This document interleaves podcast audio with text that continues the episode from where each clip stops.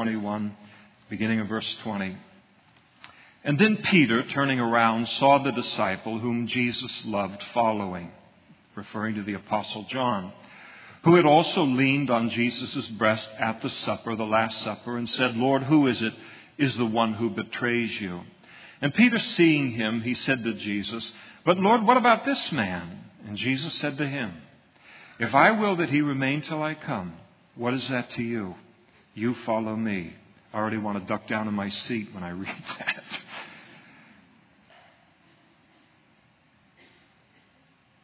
And then the saying went out among the brethren that his, this disciple would not die. And yet Jesus did not say to him that he would not die, but if I will that he remain till I come, what is that to you? Let's pray together. Thank you, Lord, for your word this morning.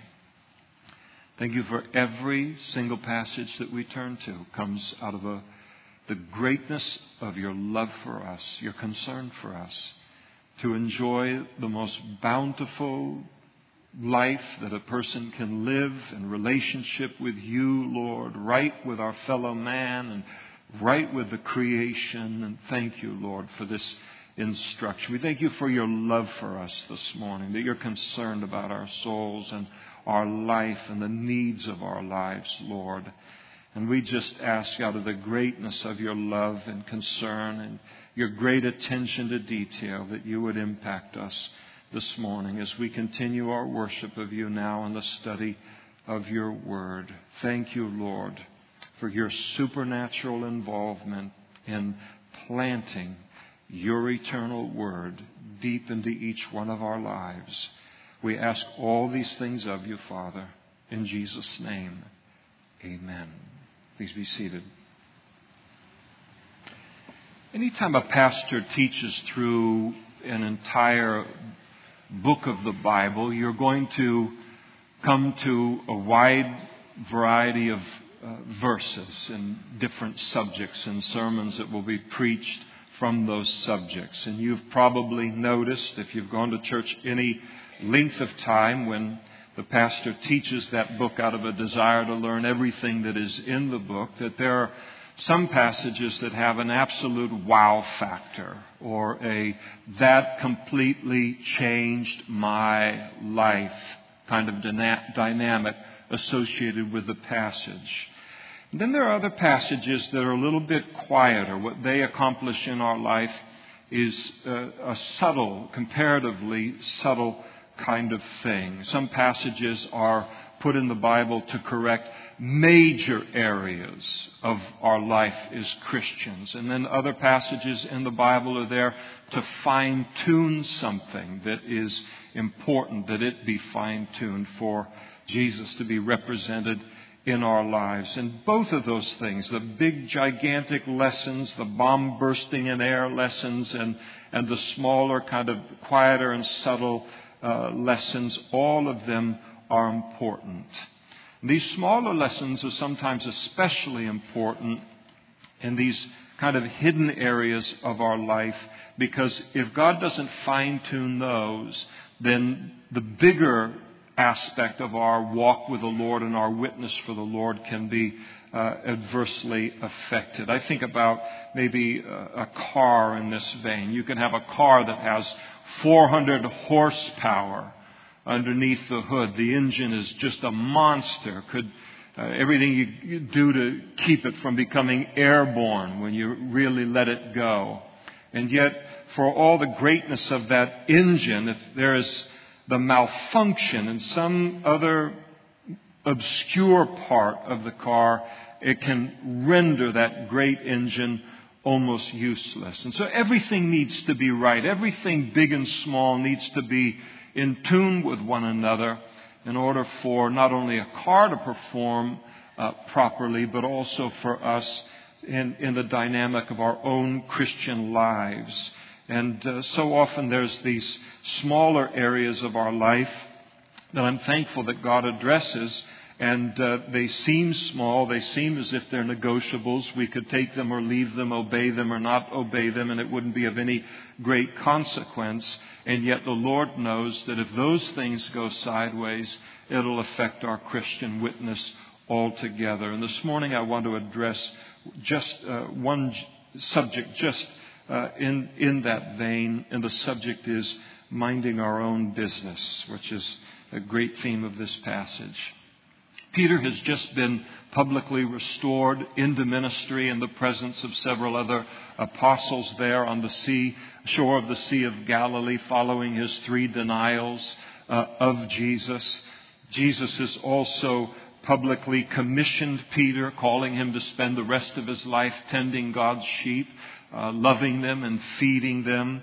And then Jesus even went on to tell Peter how he would not only spend the rest of his life, but actually how he would die, that he would live a long, fruitful life of service uh, to the Lord, that he would die a martyr's death in being faithful to God's calling upon his life, but ultimately, even when he faced the cruelty of the death that he faced, that he would never again deny Jesus. And so when he ultimately was crucified upside down in order to be faithful to the Lord and God's calling upon his life, he never did deny him uh, again. And so Jesus has given Peter you know, all that you would want to know about your life, how your life is to be spent all the way through to your dying moments. And so he's given Peter uh, plenty to keep him busy all the way till the day that he dies plenty for him to keep his eyes focused on and, and busy about. And Jesus then commanded Peter, Follow me, whatever the cost of the sacrifice might be, which Peter then in turn did. Now, what fascinates me about the close of John's gospel here is it seems to me that if I were writing the book of John, and I didn't, and uh, I have no interest in coaching the Holy Spirit, but it would seem to me if I was just writing this, I would have stopped the epistle and gospel, rather, right at the moment of that mountaintop experience of Peter, where you have the whole epistle closes with this great theme of restoration. Peter's great failure, but as we sang today, God's grace is greater still, and, and, and the greatness of God's goodness and His love and and to finish off with that theme of restoration. But the Holy Spirit doesn't do that. He goes on to record for us Jesus' rebuke of Peter for sticking his nose into something that was none of his business. That tells me something, and one of the things that it tells me is that it must be in the eyes of the Holy Spirit that one of the greatest threats to each of us being faithful to God's call upon our lives, finishing the work that God has called us to do, is this temptation then to stick our nose into everybody else's business rather than giving ourselves fully to what we know that God has called us to do. Now, this uh, pattern in Peter's life, uh, what he does here is he continues a pattern that was fairly deeply ingrained in him of a spiritual life of two steps forward and one step back. I won't say that it's one step forward and two steps back. That wouldn't be fair. But there were times in his ministry and life, two steps forward and at least a step back, sometimes a step and a half back. Like on the Mount of Transfiguration, he's up there with James and John. Jesus is transfigured into his eternal glory. We'll see that glory one day. And Moses is there. Elijah's there. I mean, two of the greatest heroes of the Old Testament. They're talking with Jesus. And the Bible tells us that Peter's witnessing this and he didn't know what to say. Boy, I hope you can relate to that. But that didn't keep him from talking. What's the old saying? If you can't improve on silence, don't. That old saying came after Peter did this, probably, so he didn't know it. We're held to a little higher standard. And so he, he says to the Lord, Lord, it kind of interrupts what's going on there. Lord, it's good for us to be there, be here. Really? little uh, misguided sense of self importance. Yes, it's very good for us to be here. Yes, with you and Moses and Elijah. It's actually quite appropriate. And, uh, and, and why don't we, because of the majesty of the moment, why don't we build a tabernacle, one for you, one for Moses, and one for Elijah? And in this comment that he made, he was intimating that Jesus was on the same level as Moses and Elijah, on the same level as the law and the prophets. At this point, God in heaven decided that he had to step in and reel Peter in and so the Lord, uh, God the Father, spoke from heaven into that scene and, and declared, This is my beloved Son concerning Jesus. Hear ye him. And Peter kind of got put in his place there. So the majesty of the moment, and then he kind of floods it. Caesarea Philippi, the same thing. Jesus asked, Who do men say that I am? And they gave the various opinions that people were saying that Jesus was.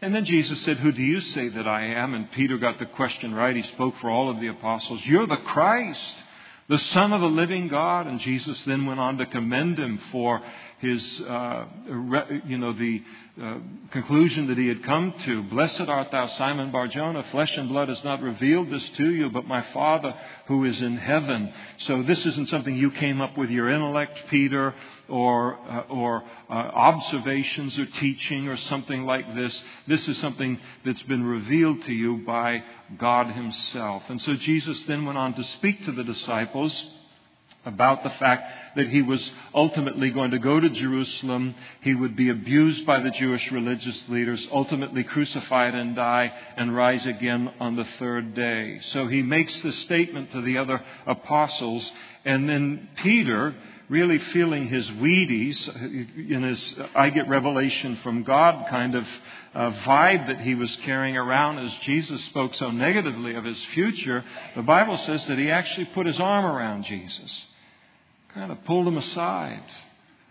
He's going to kind of coach him a little bit and counsel him. And he said, Far be it from you, Lord, this shall not happen to you. Imagine that. Jesus came into the world to die for our sins, and Peter's going to step in and he's going to say, Listen, that's a lot of negative talk. I don't want to hear that from you. I want to hear something more positive from you. Remember, you're the Christ, the Son of the living God.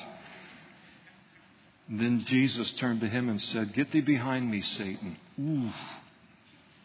He said, You're an offense to me, for you're not mindful of the things of God, but the things of men. And so he makes the same kind of a thing here mountaintop experience. No sooner does he get this fresh start from God, but he messes up again and he snatches the feet from the mouth of victory once again. And I love him for it.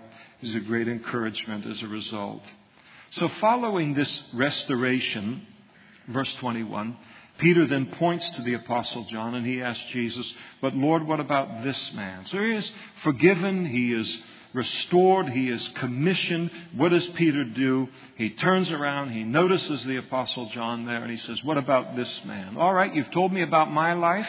You told me how you're going to use me, how you want me to spend my life. You've told me even how I'm going to die. I want to compare notes with what you got in mind for John here. What are you going to do through him? What are you going to do with his life? How long is he going to live? He going to stay faithful? How's he going to die at the end of his life? And Jesus' rebuke in verse 22 If I will that he remain till I come, what is that to you? I bet you could hear a pin drop in that particular moment. Very gracious way of Jesus saying to Peter, MYOB, mind your own business.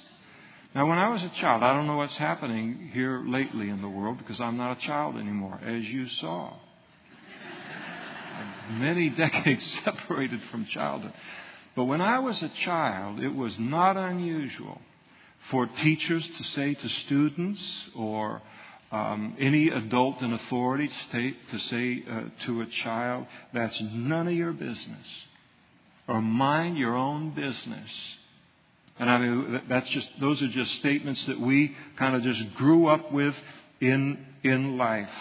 The, the, the exhortation when we would get our nose into somebody else's business that wasn't our business. Didn't even have to be your parent. Any old adult would say it to you if you moved beyond your bounds as a child. Now, I don't, I don't know if parents say that much to their kids anymore or, or if teachers in elementary school classrooms or whatever say that to, to students anymore, but I, I sure hope they do because we need to hear that, not just kiddos, but all of us, in a, in a measure that we probably, apart from God's Word, can't even realize the degree to which we need to be told that, and thankfully, this message speaks it to not only children but also to adults.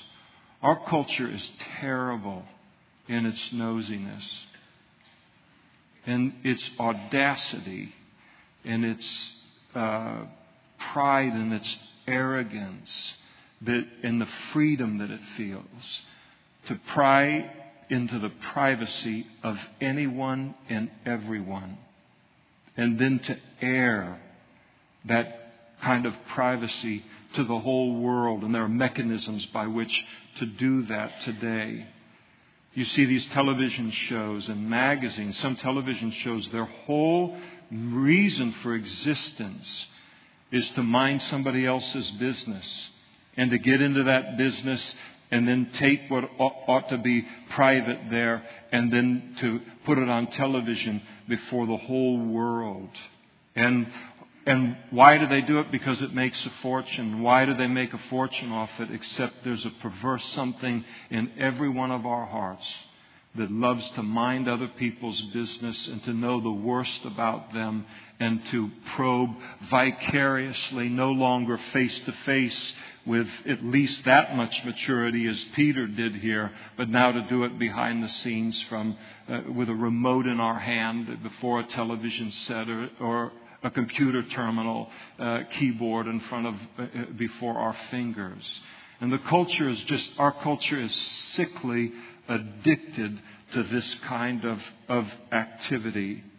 I think about the, not just the magazines, not just the television, uh, not all magazines, but some of them. But I think about the internet as just filled with that kind of material, as well as uh, any number of blogs that you could refer to, or Facebook, or other social media. And of course, not all of these, these are things that can all be used in a sanctified way. But the nosiness, the prying, the accessing the privacy and getting into the business that is none of our business of other people's lives, again, it's just a click away from being able to go into those kind of places. And sometimes, as, as I have read blogs related to one subject or another, you know, you see an article here or this or that, and some, and you read, you know, when people, um, does everybody know that that goes all over the world, and their name is attached to that? You see, somebody actually wrote that. They didn't just say that in private. They wrote that. And now the whole world can know forever that they wrote that. I can't believe it. I try not to leave a paper trail anywhere on things, but enough about my paranoia.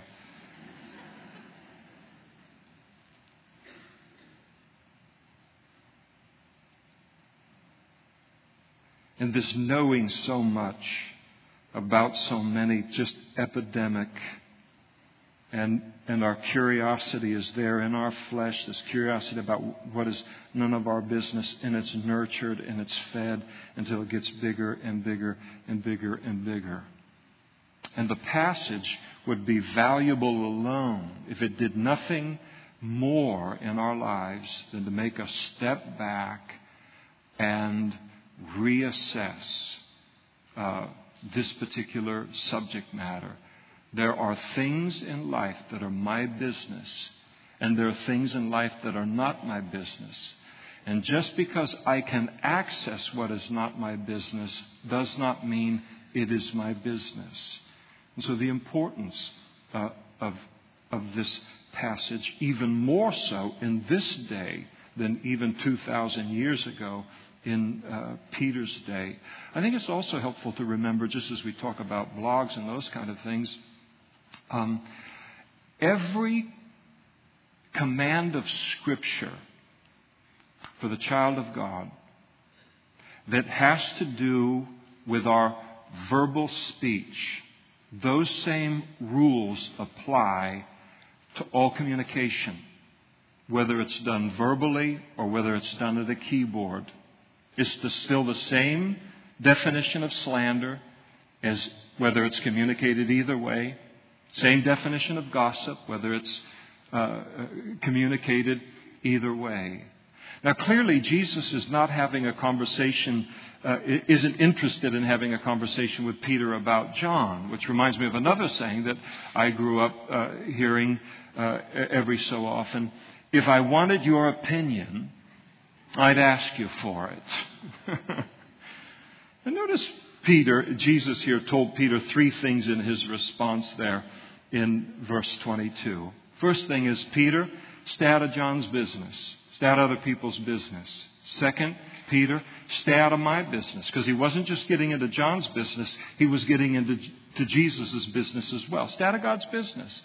And then he was telling him, third, Peter, mind your own business. And your business, in case you forgot the conversation we just finished 10 seconds ago, is to follow me. I give you enough to keep you busy till the day you die. Stay out of everybody else's business. Do what I've called you to do. Now, what Jesus, it's important to recognize what Jesus is rebuking and what he isn't rebuking here. What, he, what Jesus is not rebuking is a legitimate concern for our fellow man. He's not rebuking our interest in our fellow man in a, in a godly way, or he's not rebuking uh, or uh, restricting or forbidding us to exhort others that need to be confronted perhaps because of sin. The Bible declares, let each of you look out for not only his own interests, but also for the interests of others. That's a legitimate thing. Paul, uh, the writer of the book of Hebrews wrote, But exhort one another daily while it is called today, lest any of you be hardened through the deceitfulness of sin. And so we see someone who has gotten involved in sin. Their life is beginning to spiral out of control. It's dangerous. We step in and we exhort them related to that. That's not being a busybody at all. But Jesus is rebuking a unhealthy concern of getting my nose into stuff that has nothing to do with me or with God's call upon my life. It is not my business to make God's choices concerning another servant of the Lord the focus of my life. It's not my business what ministry God calls somebody else to do in comparison to what He's called me to do. It's not my business where He has chosen to place them in this big, wide world that we live in. It's not my business to put my nose in the gifting that He gives to them, the size of the gifting, or the greatness of the anointing that He places upon their life, or how God chooses to use them. As relates to a pastor, it's not my business how large of a church or small of a church he gives to somebody else. But numerically, it, or what the fruit of our ministries are, or the breadth of another person's influence is for the kingdom of God, that's none of my business, much less to become the subject of criticism or, or of gossip. That's God's business and their business, and it's not my business. It's not my business what kind of car another Christian drives. That's between them and the Lord. And God knows how to tell us what we can drive and what we can't drive. It's not my business what kind of a house another Christian lives in. That's between them and the Lord. It's not my business if they exercise certain Christian liberties. These are things that are not sin, but I may have a conviction about it. I may have a stricter conscience related to that thing that I can't engage in that activity, but they certainly have the freedom biblically to engage in that activity. That is not my business to stick my nose in, into that. That's between them and the Lord. None of these things are my business, much less to question someone else's spirituality over them. And so Jesus also firmly instructs Peter and us to stay out of his business. So again, this kind of nosiness in the body of Christ is not only putting my nose into other people's business, but it's putting my nose into God's business, and He doesn't need the help. I've tried to help Him so many times, and He just isn't. Um, you know, the Bible says, Who has become the Lord's counselor?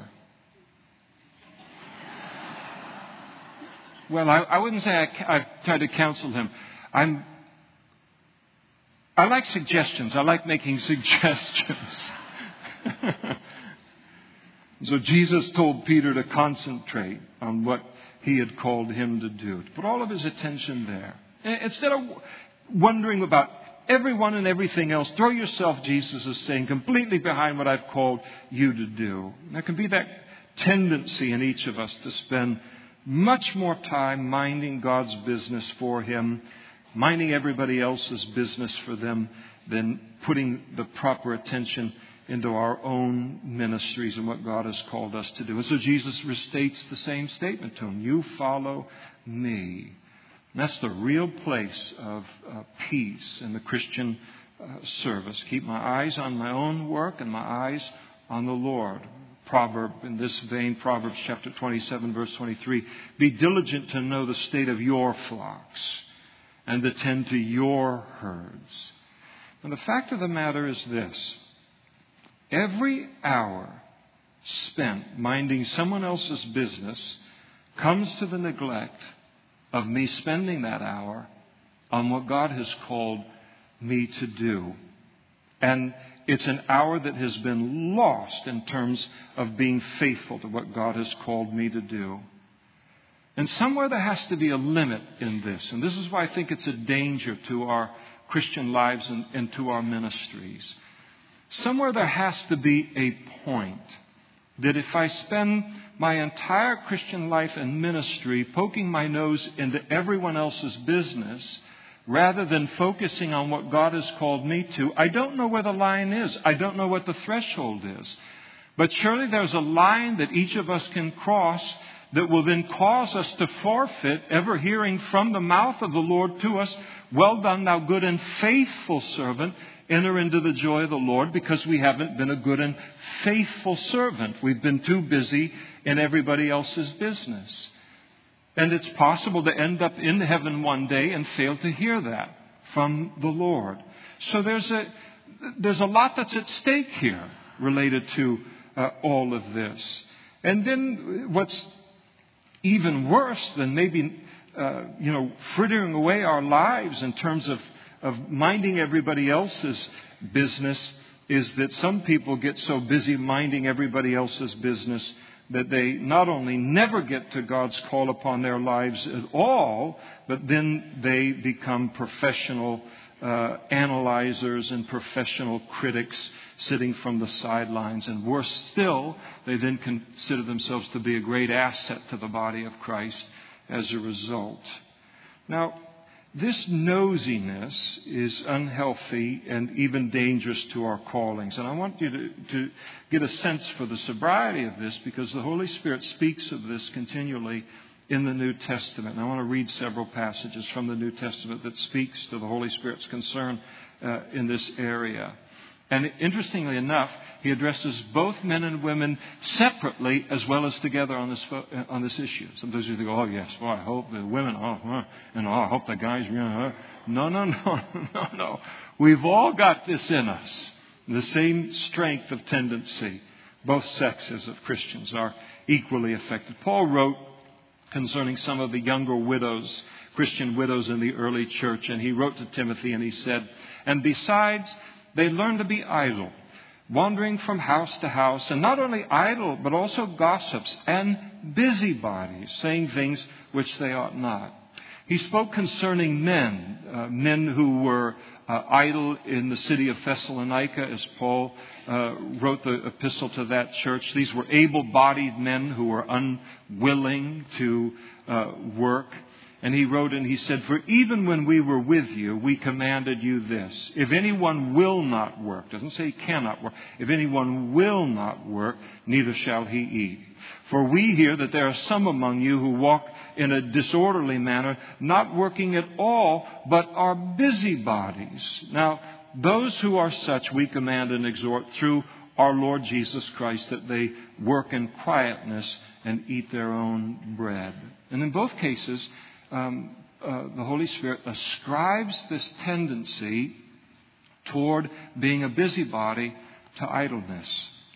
But no Christian who is giving proper attention to God's calling on their life will have idleness as a problem in their life. But idleness is a problem if I'm not giving myself fully to His calling and His purposes for my life. And I'll tell you, without a doubt, much busybodiness among Christians comes out of idleness. And idle hands and idle minds are still the devil's workshop. I know why God has called me to do what I do. Because He doesn't want me to have a minute of idle time. He knows it's trouble for me. Always has been trouble for me. So as a kid. So He puts me in this red line thing called pastoring. Every hour that God has intended for me to commit to Christian service is an hour that keeps me out of trouble, and you too. And it keeps my time well directed, and it keeps our time well spent. And if I ignore his follow me, then I'm going to have way too much time on my hands that each of us will get into trouble with. Now, concerning this area of idleness, I have noticed through the years that very often those who are the most critical of other Christians um, and the most judgmental are those who are doing nothing ministry related to their lives. And I have found that being committed to Christian service fully and sacrificially, it always produces a greater compassion and a greater empathy toward uh, fellow servants in the body of, of Christ. I'm amazed in this area of technology before I leave the whole blog side of things. I'm amazed at how many Christian blogs uh, there are. There's so many that are healthy and wonderful, and that's great. But how many Christian blogs today are given over to the very thing that Peter is doing here? Sticking their nose into business that has nothing to do with them. But because I'm doing it with a computer and I'm not doing it face to face, that somehow it's a different breed of cat or that I'm not, I'm not engaged in that. Sometimes I'll get a, someone will forward a link to me or uh, say you should check this out or something like that, and I'll go over and I'll check it out. Most often it's fabulous uh, kind of stuff. But then sometimes you turn to these sites where these people are just analyzing everyone else. And unfortunately, very often it's a, Christ, uh, a pastor, not always.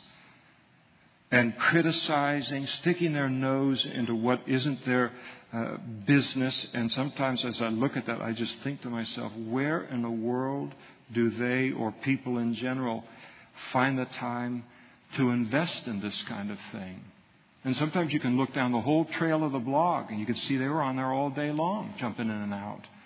So, how do you fulfill a calling of God and be that invested in sticking my nose into everyone else's business? And it's not just true of pastors, it's true of all of us. Something to be careful of.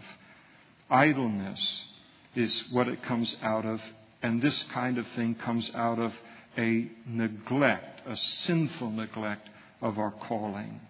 Paul wrote also to the church at Thessalonica, and he said, But concerning brotherly love, you have no need that I should write to you, for you yourselves are taught by God to love one another. And indeed you do so toward all the brethren who are in Macedonia. But we urge you, brethren, that you increase more and more, that you aspire to lead a quiet life. I'll give you an ingredient. He gives it to us for a quiet life that you aspire to lead a quiet life, to mind your own business, and to work with your own hands as we commanded you, that you may walk properly toward those who are outside, and that you may lack nothing. And then Peter writes in his first epistle, Peter himself addressing the subject, he said, But let none of you suffer as a murderer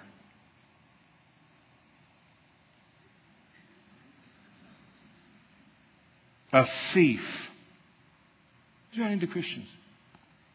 An evildoer. Oh, you say, what terrible thing follows a list like that? Or is a busybody in other people's business? Wow.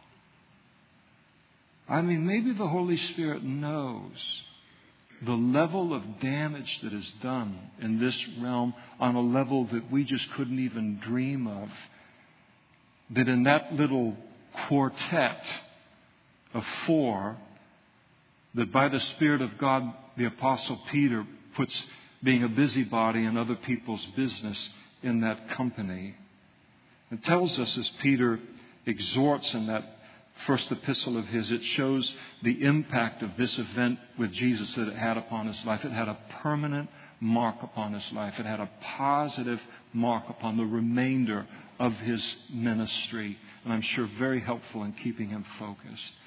Now, this passage teaches us that even the most spiritual of us, I mean, if the Apostle Peter could fall prey to this, then surely it means every single one of us as a Christian more or less has a tendency toward this direction. That, it, that we're all tempted uh, by this particular temptation.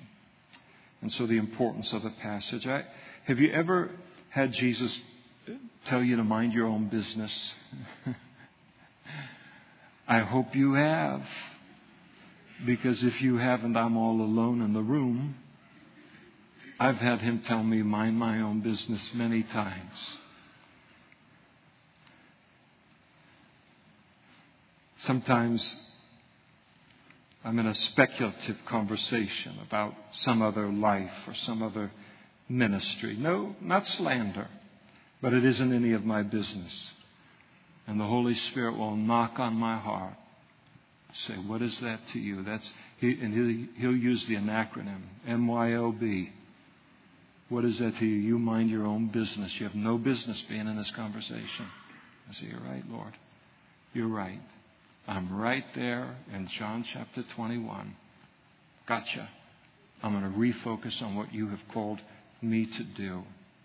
Sometimes when I look at the mess that the world is in, and I just get overwhelmed, the, the, the big the problems are, and I just feel powerless in the face of it. And I'm just about to succumb to a terminal case of the ain't it awfuls. And the Lord will just whisper those words. What is that to you? You follow me. And immediately, okay, I know what I'm supposed to focus on. And my life is filled with peace. There have been a time or two through the years, probably more, but I may not remember them or be conscious of them. There's a time or two that I'm very well aware of when, as a pastor, I got in the middle of something that wasn't my business. I got invited to stick my nose in, but I stuck my nose in anyway. And I got burned in the situation, which I can deal with on my own. But worse than that, I really did some damage to some other people as a result, hurt them. And I tell you, I regret those incidents very, very much. I, and I could wish I had never been involved in those situations, but I was. But because I was, I have a deep appreciation for the importance of this passage and of this lesson to all of us in the body of Christ. Additionally, there is so much kingdom work that needs to be done today neighborhoods to be reached for the Lord, cities, nations, the whole wide world. So much work that needs to be done. And if we fall prey to the prevailing tone of the culture and the freedom with which the culture engages in this nosiness, and we don't realize that not only is it not good for us, and not only is it not good for other Christians that we might put our nose in their business, but it's not good for a world that's waiting to hear the gospel. And it's so easy to just take and, and fritter away our energies and to fritter away our minutes and our hours and our days and our months and our years into what is not our business. Until God can look at a generation with the kind of technology that we have today and begin to maybe be very concerned that only a scant amount of the work that He has planned to be accomplished through His body is going to be done because we've been pulled away into all of this other stuff, not only by the example of the world, but by bad examples in the body of Christ. Our witness our legacy in human history. Peter and John and, and Paul, they had their season in human history to make a difference, and they made a difference. And God's people have done it through the ages, all through church history. We have our age that we live in. And this is a great, great adversary, obstacle, hostility directed toward each of us being faithful to what God has called us to do. This passage may be never more important in church history than it is today because of the access, the amount of ways that we have to get into other people's business that other generations have never even had to be tempted by. And my prayer this morning is that the Holy Spirit would use this passage of Scripture to return any of us that have unconsciously drifted into this nosiness, whether face to face, technology wise, whatever it might be, and, and unaware of it. And then God gives us the wake up call this morning. We can throw away an entire life's ministry to this kind of thing today, and for Him to set the alarm clock and say, Wake up, you're about to lose that in this thing that prevails within the culture and the world today. And I also pray that the Lord will use this passage to inoculate us. For some of you, this passage is an old friend, a very familiar friend, but there are others in the room, it's the first time that they've ever seen it in the Bible or studied it. And it's just good to have in our hearts so that as we venture into those arenas or into conversations, into things that are none of our business, but we're sticking our nose into somebody else's business, for the Lord to have this in His quiver of arrows to speak to our heart and to say, That's none of your business. You know what I've called you to do. Refocus and redirect there. And that makes this passage very, very valuable to all of us. If you sit here today and you're not yet a Christian, you ought to know that this whole thing of nosiness isn't just something that afflicts Christians and something that uh, can uh, have a bad influence on us. It also afflicts everybody that doesn't know the Lord yet. And I think the most dangerous way that this kind of busybodiness or sticking my nose into other people's business um, and neglecting your own business, I think uh, of how many people do not address their own salvation because they're worried about everybody else's salvation. I remember when I was a new Christian, I was do a lot of street witnessing, and one of the things that I would hear regularly that people would bring up is they'd say, "Well, what about the pygmies? What about the pygmies? What about the pygmies? What if, what if they don't get saved? What if nobody tells them? What if they don't get the gospel in their own language? What about the pygmies?" Well, just so everybody can relax, I just want you to know God reached the pygmies decades ago. They have the gospel in their own language. That's God's business. That's their business. That's not your business. One time, uh, uh, somebody came up to Jesus and said to Jesus, How many are going to enter in? Speaking of heaven. Is it going to be a big crowd? Going to be a little crowd? How many people are going to end up saved and all that? Jesus said, Well, yeah, it'll be fairly, it'll be probably, he gave him some kind, and they didn't give him a number. He looked at him and the, the, guys, the guy and the men that were with him, and he said, You strive to enter in through the narrow gate. Don't worry about everybody else. Don't worry about their salvation. That's their business and God's uh, business. Your business is to make sure that before you go into eternity, that you're saved and forgiven of your sin, and you have the confidence of heaven after this life. There are going to be men and women up in front immediately after the service. And they're going to have a badge Um, on that says Pierce. You can identify them easily. And they'd love to pray with you to begin a personal relationship with God today by putting your faith in Jesus as your Savior. It's all there for the asking and the receiving. You take care of your business. God will take care of everybody else just fine. Receive His invitation out of His great love for you and for your soul. The greatness of the plans that He has for your life and this life and the life to come, you come into the life that He has planned for you. Whatever your background, whatever the amount of sin, however great the amount of sin, His grace is greater still, and we give Him praise for that. None so good that they don't need to be saved, none so bad that they cannot be saved. This is a sinner Savior that God has provided us with, Jesus Himself. Take advantage of the opportunity to put your faith in Him today. Let's stand together and we'll pray.